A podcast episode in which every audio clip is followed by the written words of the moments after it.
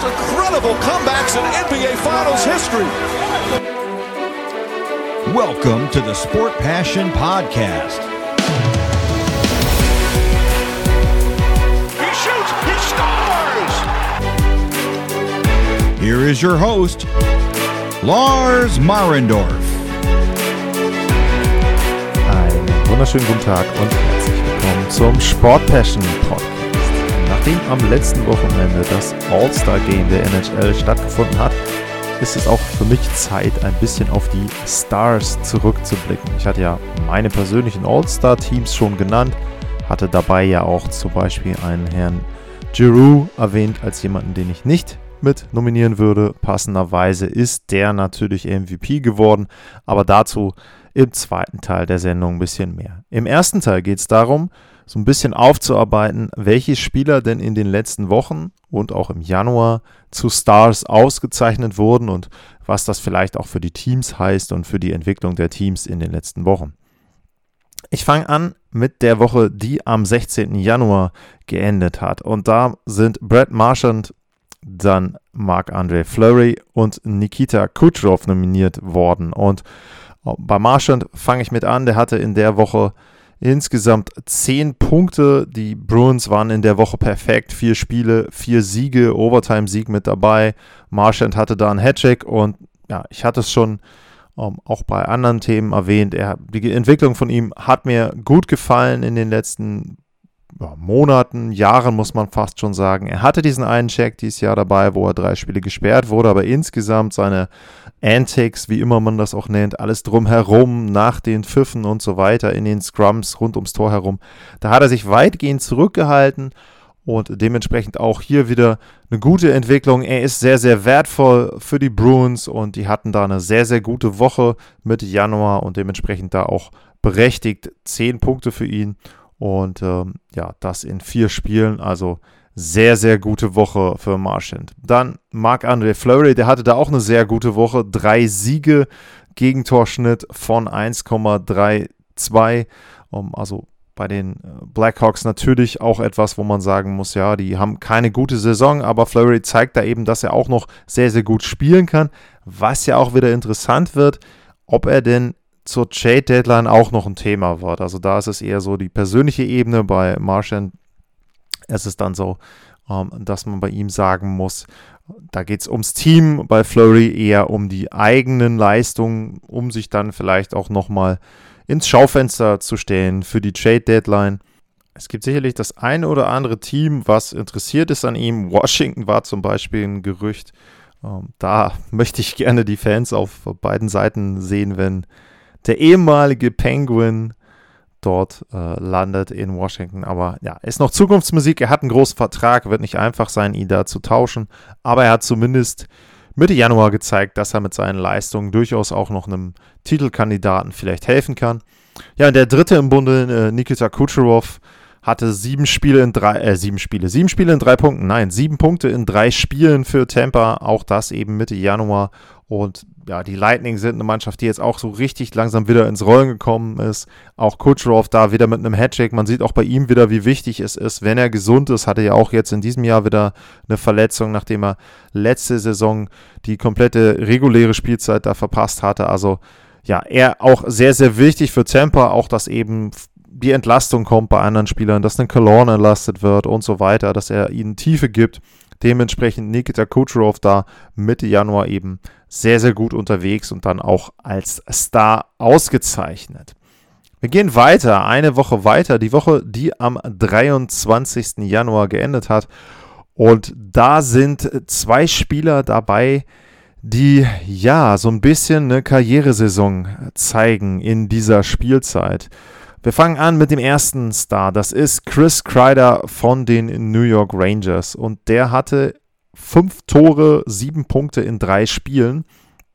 Und wenn man sich jetzt insgesamt anguckt, was Kreider schon für Leistungen bisher gezeigt hat, der hat 33 Tore gemacht bisher in 47 Spielen. Jetzt kann man sagen, okay, 33 Tore ist ja jetzt nicht so die besondere Leistung, wenn man hört, was andere haben. Ovechkin hatte mal 60, Stamkos hatte mal 60 und so weiter. Alles gar keine Frage. Aber wenn man sich mal die Statistiken anguckt, die Chris Kreider bisher in seiner Karriere hatte, Da stand vor dieser Saison ein Bestwert von 28 Toren.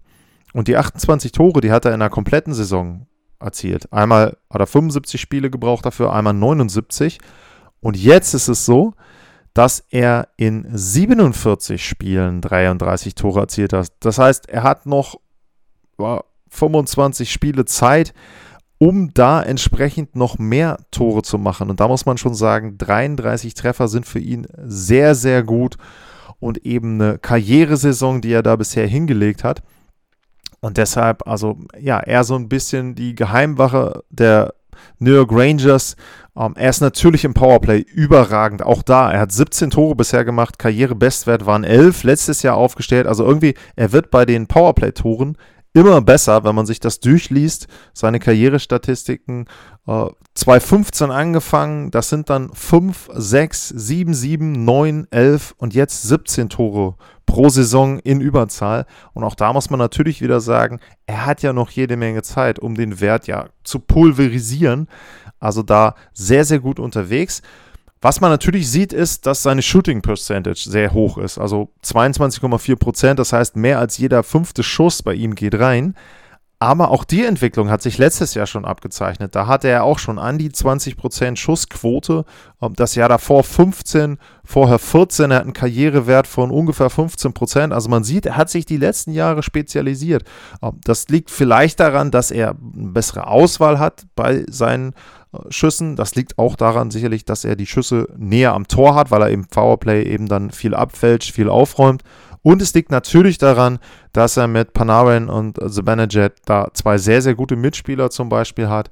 Ähm, einen Fox von hinten, der ihn unterstützt mit, also ja, Chris Kreider, sehr, sehr gute Saison und zu Recht dann in der Woche da eben auch als einer der drei Stars ausgezeichnet. Um, ähm, St. Louis äh, Torhüter Wille Husso war der zweite, ähm, der ausgezeichnet wurde in der Woche. Er hatte auch wieder, ähnlich wie bei Flurry vorher in der Woche, auch drei Spiele, drei Siege, Gegentorschnitt auch 1,34, 96er Fangquote. Auch da ist es so, er ist sehr, sehr wichtig für St. Louis. Binnington ja, nicht so gut gespielt, dementsprechend brauchten sie jemanden, der sie in den Playoffs, in den Playoff-Rängen auch im Heimrecht vielleicht hält. Und äh, ja, da ist Husso bisher derjenige, der das machen kann. Und auch da eben dann zu Recht die Auszeichnung da als zweiter Star in der Woche. Und dann kommen wir zum Schweizer, zu Timo Meyer. Und der hatte nicht nur eine sehr, sehr gute Woche. Der hatte ein mega überragendes Spiel gegen die Los Angeles Kings. Fünf Tore beim 6-2. Das ist Vereinsrekord. Erste Spieler in der Geschichte der San Jose Sharks, der fünf Tore erzielt hat. Und ja, also sehr, sehr überragendes Spiel da für ihn und auch bei ihm sieht es so aus, als ob er Karrierebestwerte schaffen könnte. Er hatte 30 Tore mal geschafft, 2018, 2019 in 78 Spielen und er steht jetzt bei 41 Spielen und 21 Toren. Also wenn man das verdoppelt, er würde irgendwo bei 40, 42 landen.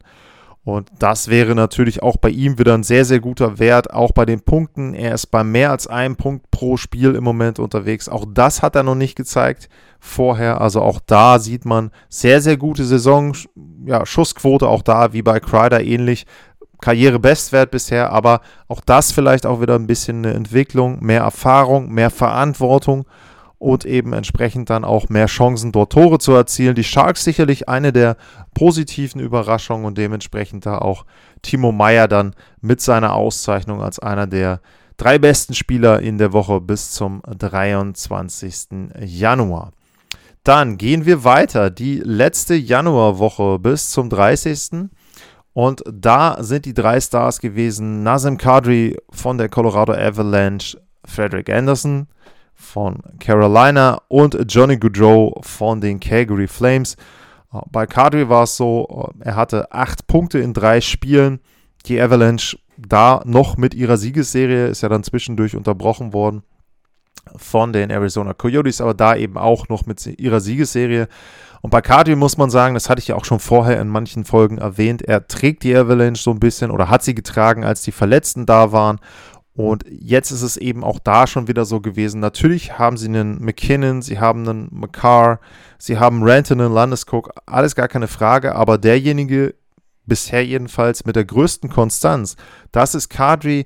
Und da sieht man eben, ja, was er kann, wenn er sich auf Eishockey fokussiert. Ähnlich wie bei Marchand, ähm, dass er eben jemand ist, wo man sagen muss, hey, ähm, der kann sehr gut Eishockey spielen, wenn er seinen Kopf beim Eishockey hat und wenn er sich nicht irgendwie rausbringen lässt, das hat er bisher immer meistens in den Playoffs gemacht, sich rausbringen lassen.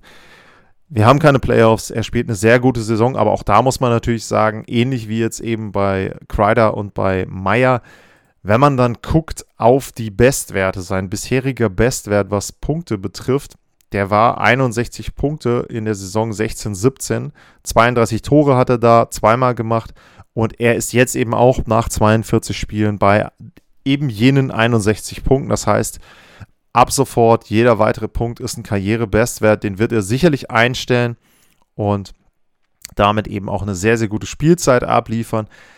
Er hat keinen Vertrag mehr nach diesem Sommer und er spielt sich wahrscheinlich, wenn er denn auch in den Playoffs gut spielen kann, in einen guten, sehr, sehr guten, neu dotierten Vertrag im Sommer und ja, muss man gucken, ob er den dann noch in Colorado unterschreiben kann. Das wird schwierig, er wird immer teurer, mit jedem guten Spiel wird er immer teurer und wahrscheinlich dann zu teuer für die Avalanche.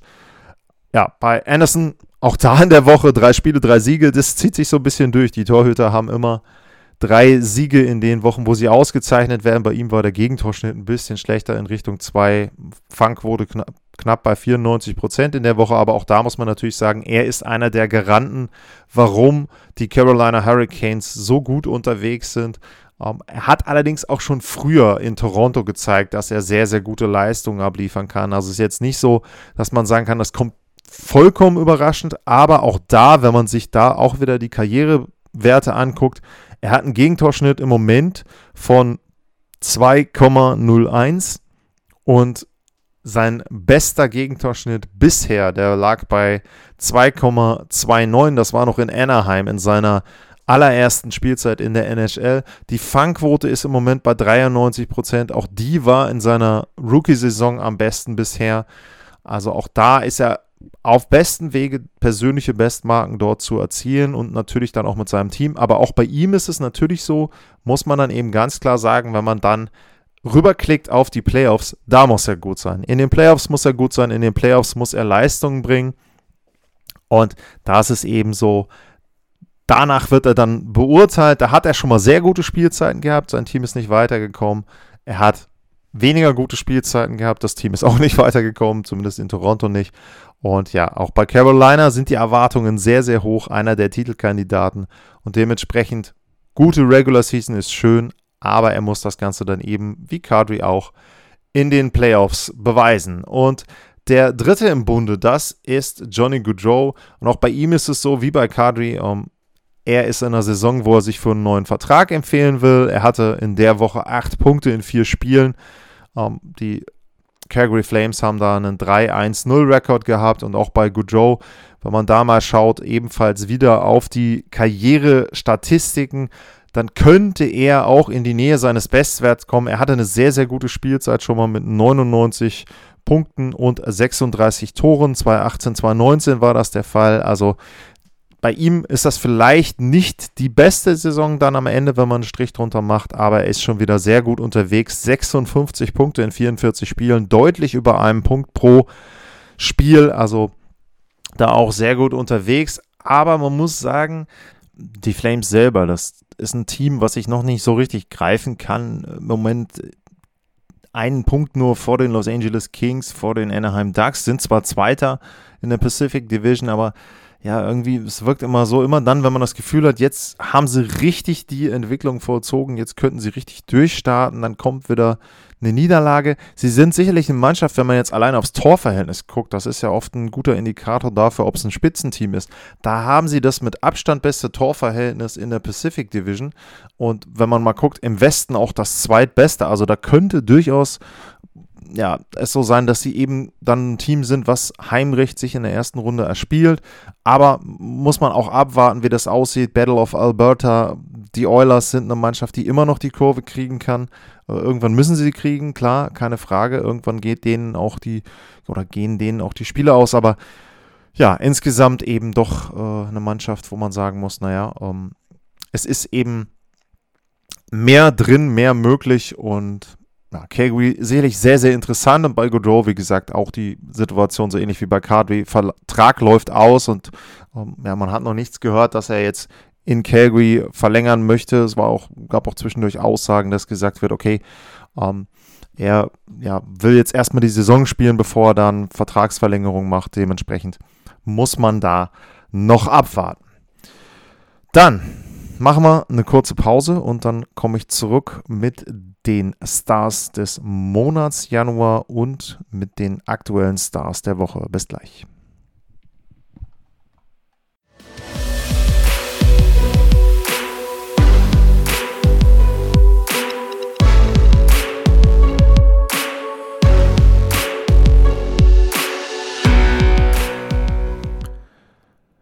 Zurück beim Sport Passion Podcast und jetzt geht es um den Monat Januar insgesamt und da sind die drei Stars Jonathan Huberdeau, UC Saros und Brian Rust und ich fange mal hinten an. Brian Rust ist der Name, der natürlich überrascht da für mich.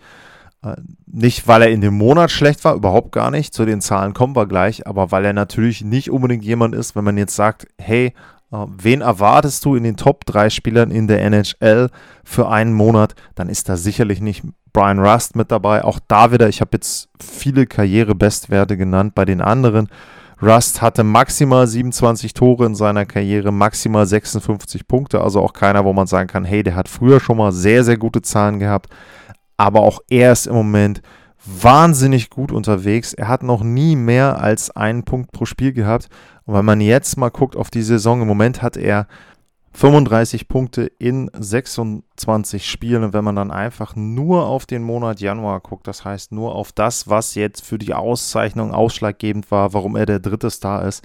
Elf Spiele hat er gehabt, 10 Tore, 11 Vorlagen, 21 Punkte, also fast zwei Punkte im Schnitt. Damit ist er, wenn man jetzt mal guckt, auf die Punkte pro Spiel deutlich der beste Spieler in der NHL gewesen. Also da einen sehr, sehr guten Januar gehabt. Natürlich muss man immer sagen, ganz klar, Brian Rust, Jake Gönsel, die leben alle davon, dass Sidney Crosby irgendwo in einer Reihe im Powerplay mit ihnen auf dem Eis steht. Gar keine Frage. Ähm, er hat übrigens auch 10 Powerplay-Punkte gemacht in dem Monat, also da auch schon wieder wahnsinnig im Powerplay gepunktet. Aber trotzdem muss man sagen, ist eben dann auch so ein Monat herausragend und Brian Rust damit sicherlich verdient ausgezeichnet in dem Monat. Also da sehr, sehr gut. Der andere Forward, die Nummer 1 beste Spieler im Monat Januar ist Jonathan Huberdeau. Und ähm, ja, auch das sicherlich sehr, sehr verdient, wenn man sich da einfach mal anguckt. Ähm, 15 Spiele hatte er mit den Florida Panthers, 25 Punkte hat er da gemacht, 6 Tore, 19 Vorlagen insgesamt. Und die Panthers, Panthers ähm, waren zu dem Zeitpunkt bestes Team der Liga nach dem Januar, hatten einen Rekord von 12 Siegen, zweimal nach äh, regulärer Spielzeit verloren, einmal nach Verlängerung. Also ein super Januar. Und in 13 dieser 15 Spiele hat er getroffen oder einen Assist gegeben, also eine Point Streak ähm, oder Points äh, gemacht in 13 von 15 Spielen. Sieben Spiele ähm, zwischendurch, in denen er äh, hintereinander gepunktet hat. Also wirklich sehr, sehr gut, was er da abgeliefert hat. Und natürlich auch, wenn man auf die Saison insgesamt guckt, ähm, er hat das Scoring angeführt, führt das Scoring auch noch immer an. Ähm, also da eben auch für ihn persönlich eine sehr, sehr gute Saison. Und äh, ja, auch er ist auf dem Weg, möglicherweise da auch wieder eigene persönliche Bestmarken dort einzustellen. Und wenn ich dann eben noch den dritten im Bunde mit reinnehme, UC Sauros, ähm, auch er hatte einen super Januar. 12 der 13 Spiele von Nashville hat er im Tor gestanden, war er der Starter. Acht Siege dabei, 8-2-2 ist der Rekord. 2,49 ähm, Gegentorschnitt, hört sich jetzt nicht so super an, aber Fangquote von 93,4% also auch da sehr, sehr gut. Und ja, die Predators sind ein Team, das nicht äh, aufhört, Punkte zu sammeln. Also man erwartet ja so ein bisschen, dass man sagen kann, okay, hey, ähm, die könnten jetzt irgendwo dann doch langsam mal gegen eine Wand laufen irgendwie oder so eine kleine Krise haben, aber im Moment ist es nicht so. Sie sind Stand heute Zweiter in der Central Division. Sie sind Stand heute Zweiter im Westen, also mehr Punkte beispielsweise auch als Vegas, mehr Punkte als alle Teams der Pacific Division. Und das ist schon aller Ehren wert. Also das hätte ich wirklich nicht gedacht, dass sie das so lange halten. Sieht eben so aus, als ob sie ein Playoff-Team sein können. Aber auch da eben, es ist immer noch sind äh, zehn Punkte Vorsprung, die sie jetzt in der eigenen Division haben erstmal. Und ähm, die Teams hinten dran, Dallas, Winnipeg, die haben immer noch ein paar Spiele weniger. Also es kann durchaus auch nochmal N werden für Nashville, aber bisher Saros, also äh, hat da Pekka Rinne sicherlich ein bisschen in den Hintergrund äh, getrieben. Und ähm, ja, da vergisst man eben den ehemaligen Nummer 1 Torhüter. Und die Predators haben da ihren neuen Goalie für die aktuelle Zukunft, für die mittelfristige Zukunft gefunden, denke ich. Das waren die drei Stars des Monats Januar, was die normalen Spieler betrifft, also was die ja, Spieler insgesamt betrifft. Und dann gibt es natürlich immer noch den Rookie des Monats. Und der Rookie des Monats kommt auch aus einem Team, über das ich eben schon ein bisschen geredet habe. Anton Landell von den Florida Panthers. Das ist der Rookie des Monats Januar. Der hatte 17 Punkte in 15 Spielen. Und um das mal einzuordnen, er hatte in den restlichen 27 Spielen bisher in der gesamten Saison hatte er 15 Punkte, also vorher 27 Spiele 15 Punkte und jetzt 15 Spiele 17 Punkte. Also einen sehr, sehr guten Januar da gehabt. Und was man da einfach sagen muss, was bei ihm jetzt auffällt, man könnte ja zum Beispiel sagen, ja, vielleicht ist er jetzt aus irgendeinem Grund in eine Powerplay-Formation mit reingerückt und hat da seine Punkte gesammelt. Nein, er hat nur insgesamt zwei seiner 17 Punkte im Powerplay gesammelt und da eben zwei Vorlagen gegeben. Er hat insgesamt natürlich von den 17 Punkten 14 Vorlagen, also er profitiert natürlich davon, dass er einen sehr, sehr guten Kader in seiner Mannschaft hat, dass er sehr, sehr gute Mitspieler hat, die dann eben auch seine Vorlagen verwerten können. Da ich weiß jetzt auch nicht, wie viele dieser 14 Vorlagen Secondary Assists sind, aber ja, trotzdem muss man eben sagen, 17 Punkte in 15 Spielen ist schon sehr, sehr gut für einen Rookie und er hat die Auszeichnung sicherlich zurecht bekommen. Andere Kandidaten, die genannt wurden von der NHL, Capo Kakonen äh, von Minnesota, der Torhüter, äh, Matt Boldy auch von Minnesota, Michael Bunting sicherlich immer noch gut unterwegs. Da habe ich mich ja schon zu geäußert, ob ich den für einen Rookie halte oder nicht. Uh, Tanner Janet ist mit dabei und Moritz Seider wird auch wieder mit erwähnt mit äh, 8 Punkten in 14 Spielen im Januar. Aber wie gesagt, also wenn man sich die anderen Zahlen dann anguckt, mit den 17 Punkten in 15 Spielen ist Landell da schon sehr, sehr berechtigt derjenige, der Rookie des Monats Januar sein sollte. Also da Glückwunsch und zu Recht die Auszeichnung. Und dann gab es ja, jetzt die All-Star-Woche, will ich sie mal nennen, wo natürlich nicht so viele Spiele stattgefunden haben, aber auch da hat die NHL drei Spieler nominiert. Erster Star ist Claude Giroux, der hat mit seiner Mannschaft ja, das Honda NHL All-Star Game gewonnen mit der Metropolitan Division, hat da vier Punkte in den beiden Spielchen, will ich es mal nennen, gesammelt und jetzt Achtung, jetzt kommt eine kleine Trivia-Question, die ich am Ende der Sendung beantworten werde. Es gab zwei weitere Philadelphia Flyers, die als MVP eines All-Star-Games ausgezeichnet wurden. Reggie Leach ist der eine, auf den könnte man noch kommen. Und auf den zweiten, da bin ich gespannt, da könnt ihr ja dann auch mal nachher in den Kommentaren oder irgendwo reinschreiben. Den zweiten suche ich Ende der Sendung, also in ein paar Minuten werde ich den bekannt geben. Der zweite Flyer oder der dritte Flyer dann neben Claude Giroux und Reggie Leach, der mal MVP eines NHL All-Star Games war. Also ich wäre nicht drauf gekommen, muss ich ganz ehrlich sagen. Ja, also Claude Giroux, erster Star der letzten Woche. Dann der zweite Star ist Mitch Mana. Der hatte sieben Punkte in den zwei Begegnung, die die Maple Leafs noch vor dem All-Star-Game hatten. Also da drei Tore, vier Vorlagen in zwei Spielen vorher. Und ja, die Maple Leafs auch gut drauf im Moment. Äh, haben ja auch eine Winning Streak mit ins All-Star-Break genommen. Und Mitch Marner dann eben mit den sieben Punkten in zwei Spielen, da auch einer der Stars. Und Mason Marchment ist der dritte Star, wieder mal jemand von den Florida Panthers.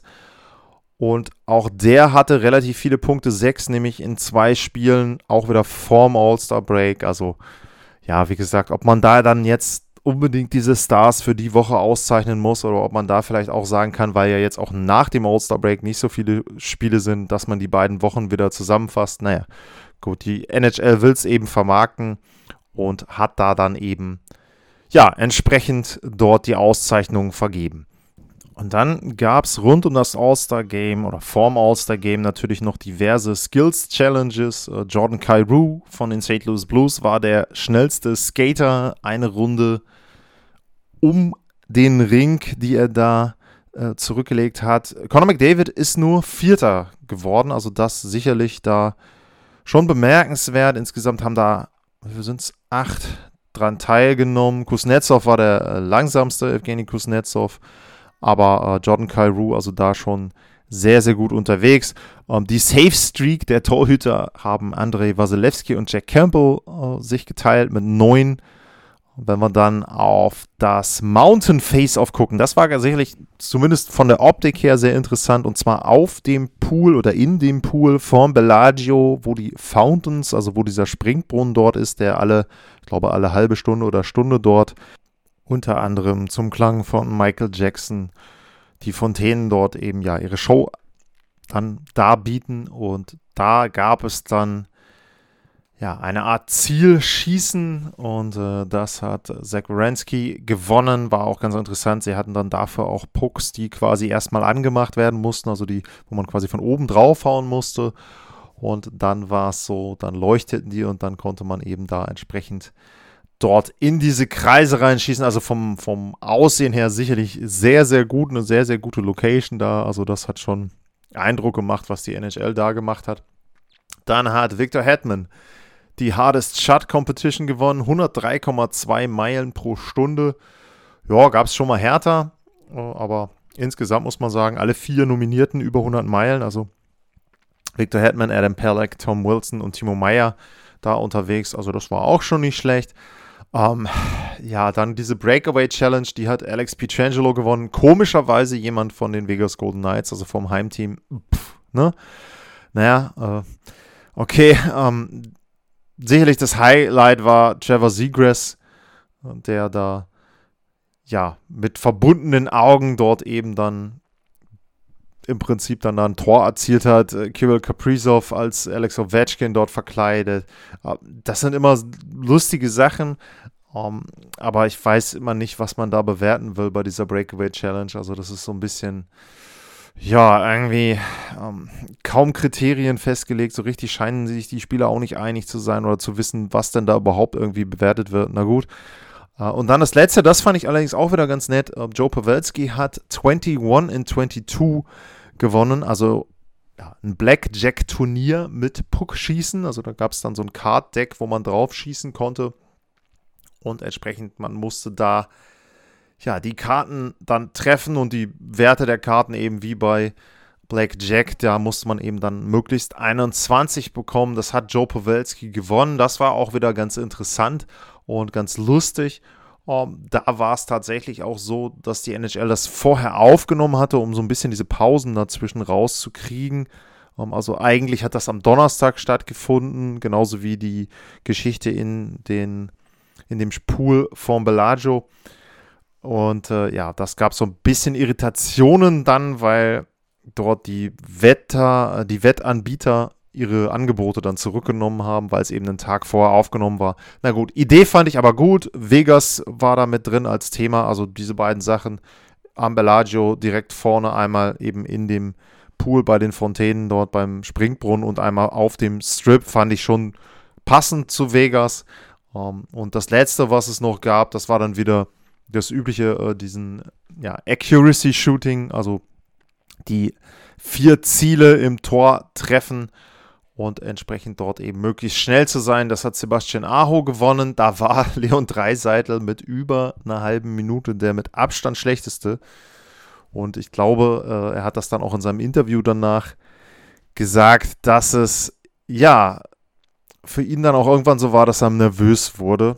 Ähm, kann man ja auch verstehen, wenn man dann eben weiß, da sind die Kollegen dann auch drumherum, da gibt es sicherlich den einen oder anderen Spruch. Also für die Oilers war das insgesamt keine so besonders grandiose Veranstaltung. Beide nichts gewonnen bei den Skills Competitions, auch überhaupt nicht vorne mit dabei gewesen und auch eben das Spiel dann entsprechend verloren. Aber insgesamt glaube ich, alle haben Spaß gehabt und das ist das Wichtigste gewesen beim All-Star-Game. Ich bin immer noch der Meinung, dass die NHL da in irgendeiner Form versuchen muss, ihre Spieler, die Stars, besser zu vermarkten. Allerdings muss man auch manchmal sagen, man hat auch das Gefühl, die wollen das gar nicht so richtig und das passt denen nicht. Ähm, ich weiß es nicht. Irgendwo wirken diese Veranstaltungen etwas komisch. Dieses 3 gegen 3 Gespiele finde ich persönlich furchtbar anzuschauen. Klar sind da Highlights mit dabei, aber kein Mensch nimmt das in irgendeiner Form richtig ernst. Das war bei 5 gegen 5 schon schwierig. Und bei 3 gegen 3 finde ich es noch unnötiger. Ich weiß nicht, was sie sich da überlegen müssen, um das Ganze irgendwie wieder ein bisschen attraktiver zu machen und ein bisschen mehr Drive da reinzubekommen. Aber warten wir ab, da wird es vielleicht das ein oder andere geben. Das war innerhalb der letzten 30 Minuten, eine halbe Stunde lang, alles zu ja, Stars und Sternchen der letzten Wochen und des Januars insgesamt. Und damit geht der Blick jetzt auf die zweite Saisonhälfte und die Trade Deadline ist in knapp einem Monat und zehn Tagen, 21. März, ist es soweit. Und bis dahin geht es darum, so ein bisschen für die Teams rauszufinden, wo gehört man hin? Gehört man zu den Teams, die in den Playoffs sind, die vielleicht nochmal für einen Push einen Spieler brauchen? Oder aber kann man schon sagen, nee, das wird dies ja nichts und man kann alte Verträge loswerden? Das wird sicherlich jetzt in den nächsten Wochen so das Entscheidende sein, worum es geht, sich langsam zu etablieren. Auch so Dinge wie Heimrecht so langsam dann in, äh, ja, in die Richtung zu tendieren für die Mannschaften, die da noch am Rand sind. Teams wie Edmonton müssen zurückkommen. Und das wird sicherlich spannend sein, das Ganze zu sehen. Und da gucken wir dann drauf in den nächsten Wochen. Ja, und dann hätte ich fast die Auflösung meiner Frage vergessen. Ich habe ja gesagt, Claude Giroux war mal MVP als Philadelphia Flyers. Reggie Leach war MVP als Philadelphia Flyer. Da kann man auch noch drauf kommen, dass der mal All-Star war, hat sogar mal 60 Tore in einer Saison gemacht, Leach. Und der dritte im Bunde, das war 2017 Wayne Simmons. Da wäre ich persönlich nicht drauf gekommen. Simmons hat da für die Metropolitan Division das Siegtor erzielt und war dann eben MVP und hat einen Honda Ridgeline Truck bekommen. Ein großes, garantiert nicht umweltfreundliches Auto. Damals gewonnen als MVP. Also auf Wayne Simmons wäre ich da nicht gekommen. Da hätte ich irgendwie Eric Lindros vermutet, John Leclerc, wen auch immer. Wayne Simmons wäre das nicht gewesen. Das die Auflösung der Trivia-Frage. Vielen Dank für heute erstmal fürs zuhören, wie immer. Wenn ihr wollt, atlas-mar bei diversen Podcast-Anbietern könnt ihr den Podcast bewerten und natürlich vor allem auch wichtig abonnieren. Und ansonsten passt auf, bleibt gesund. Bis zum nächsten Mal. Ciao.